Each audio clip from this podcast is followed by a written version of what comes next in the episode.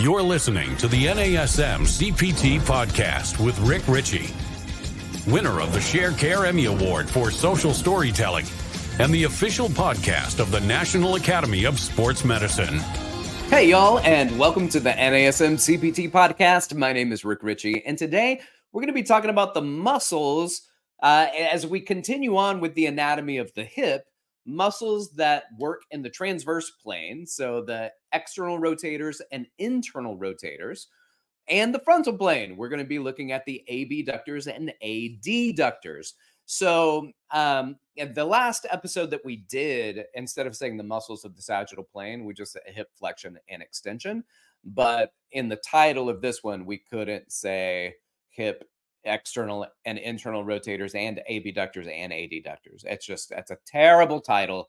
So we went with uh, the frontal and the transverse planes, the muscles, the hip muscles of the frontal and transverse planes. So let's get into it. Let's talk about external rotators of the hip as we continue in our anatomy conversations about the hip.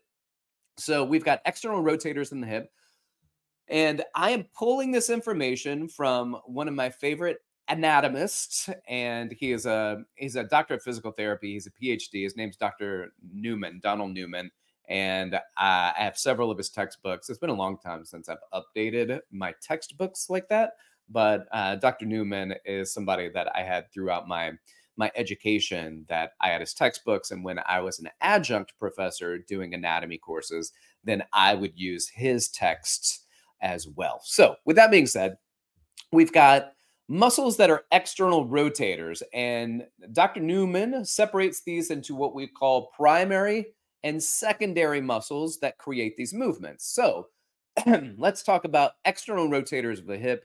The first one in the primary mover list is going to be what is it? The gluteus maximus. The gluteus maximus is going to be a primary external rotator of the hip. Then we've got four more muscles that externally rotate the hip. And I'm going to give you um, a little interesting nugget of information. It's not the piriformis. It is not the piriformis. The piriformis he does not consider to have enough advantage to consider to be a primary hip external rotator.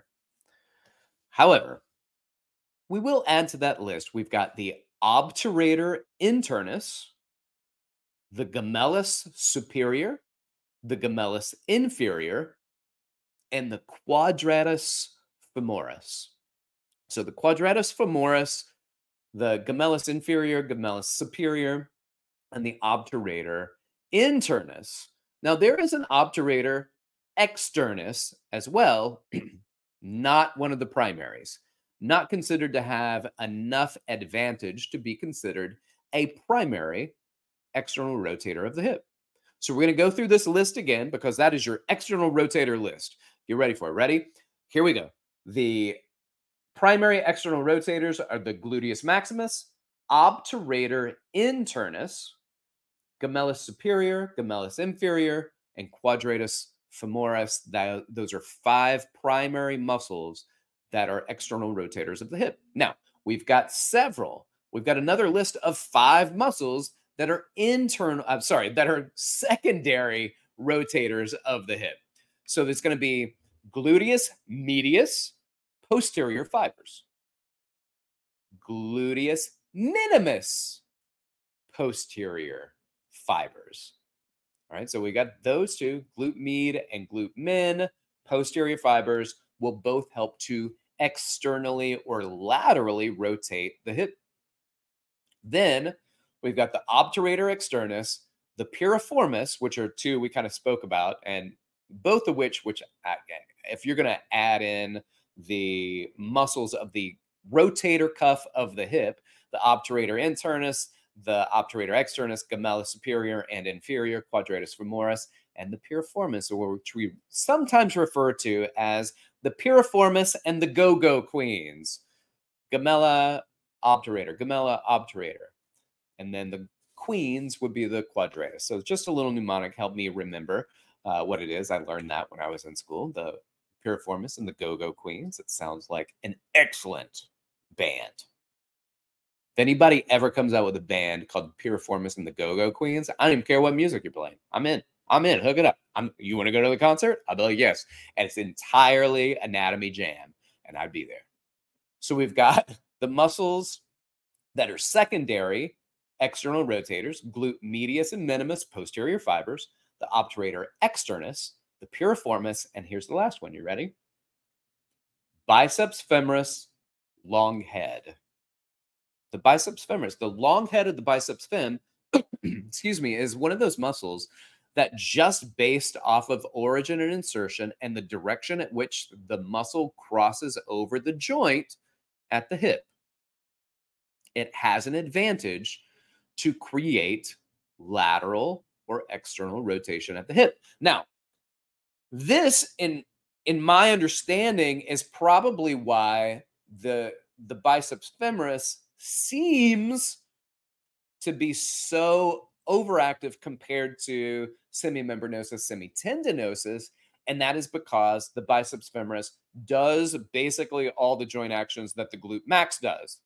It does hip extension and it does lateral rotation and it does other things too. But I also think that if the glute max is probably not holding up its end of the bargain and we get that synergistic dominance, then the real muscle that's doing so much of that synergistic dominance is going to be the bicep femoris. And that can lead to fatigue and then injury, especially in high performance activities. And that is at least a um, a narrative as to why that can happen. All right. Those are the external rotators of the hip. The internal rotators of the hip. Ready? Here, uh, we're going to start with the primary internal rotators of the hip. And they are not a thing. There is not a single muscle, not a single muscle that has the advantage of rotation that would be considered a primary rotator for internal rotation at the hip. Not a single one. Now, there are a lot of secondary muscles that can be considered internal rotators of the hip, but none of them have the mechanical advantage that says, yep, you are a primary breadwinner in this range of motion or in this joint action. Because it's not. And you think about it, like your internal rotation of your hip super weak which is weird right because a lot of times we see people inadvertently going into valgus positions or knock knee positions and it's not because all of these secondary muscles are super overactive doesn't mean they aren't but the issue is that there are the external rotators and abductors that aren't strong enough that aren't stabilizing that aren't maintaining a neutral position at the hip. So we have a bunch of secondary internal rotators at the hip. We've got the gluteus minimus anterior fibers and the gluteus medius anterior fibers. Now, remember, posterior fibers for both of those muscles were lateral rotators. The anterior fibers are medial rotators of the hip. And when I say medial, that's internal rotation. If I say lateral rotation, that is external rotation. They are the same joint action, different words. kind of like the, the transverse plane and the horizontal plane. We've got multiple names for uh, a lot of different things within our, our vocabulary of anatomy. We also have an internal rotator that if I were to say, like, there's one that may have more advantage than the other, I would say the TFL TFL is an internal rotator, but it just doesn't have the mechanical advantage to be primary. None of them do. So it is a secondary medial rotator of the hip. So we got glute medius and minimus anterior fibers, have the TFL, the tensor fascia lata. And then we've got a few of the adductor muscles here. We've got adductor longus, internal rotator, adductor brevis, internal rotator, pectineus, internal rotator. Adductor magnus, posterior head, internal rotator. Primary, Mm-mm, all secondary. All of those muscles are secondary internal rotators of the hip. So, what does that mean? Well, if we are continually going into internal rotation, then you may want to address this either through or both through um, myofascial rolling and some stretching. But you can never just focus on that. That is just, hey, let's get these muscles relaxed so that we can stretch, right? And then if we stretch them, let's strengthen the other side. And you guys are very familiar at this point, probably with the um, corrective exercise model that NASM developed. So we're going to inhibit, we're going to lengthen, we're going to strengthen or activate, and then we're going to integrate. So once you do the foam rolling and the stretching and the activations, then start moving in these real, like integrated neuromuscular patterns so that you can teach them to work harmoniously to maintain that range of motion, to maintain that stability, to maintain the neurological means at which you want to control the joints. All right. So those are your internal rotators of the hip, glute minimus, glute medius, anterior fibers, TFL, adductor longus, brevis, pectineus, and adductor magnus, posterior fibers or posterior head. All right, cool. So those are, we've talked about external and internal rotators, and that's transverse plane. So let's talk about the frontal plane. We've got abduction and adduction. Let's talk about the adductors, the adductors. To add is to bring together. So what are you doing? You're bringing your legs together in the frontal plane. We've got a group of muscles that do this. And we're going to go through those muscles. That series of muscles is going to be, right? We've got um, pectineus, we got adductor brevis, adductor longus, adductor magnus, and gracilis. Or the mnemonic, which might be able to help you, is peanut butter leaves me greasy. Peanut butter leaves me greasy. Pectineus, peanut, pectineus. Butter, brevis leaves longus, me magnus, greasy gracilis. Those are your adductor muscles. That is the adductor group. When we talk about the adductors, those five right there. But there are other muscles that adduct. The uh, biceps femoris can help to adduct the biceps femoris, uh, sorry, the uh, glute maximus posterior fibers can help to adduct. The quadratus femoris, the obturator externus, are all can be contributing factors for that. The piriformis, contributing factor to a abduction. A, I'm sorry, adduction. But it's the primary movers, the pectineus, uh, adductor brevis, adductor longus, adductor magnus, and gracilis are your primary adductors. What about abductors? Abductors, all fibers of the gluteus medius, all the fibers of the gluteus minimus are abductors. The TFL is an abductor.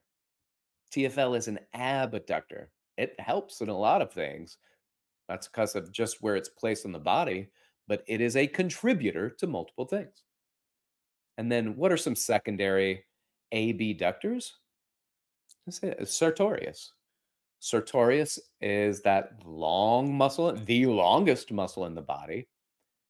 And it is an abductor, secondary muscle that does abduction abduction, to abduct, to move away. It's an abductor. All right, y'all.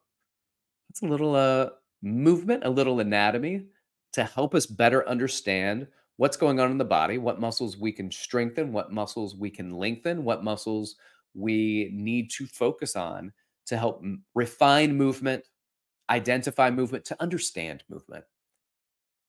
Appreciate you. Thanks for listening. Like, subscribe, share with your fitness friends and family. Uh, leave a review when you get an opportunity. I'd appreciate that. And then also, if you want to reach out to me, you can do so. Hit me up at rick.richey at nasm.org or DM me. You can hit me up on threads or Instagram at dr.rickrichey.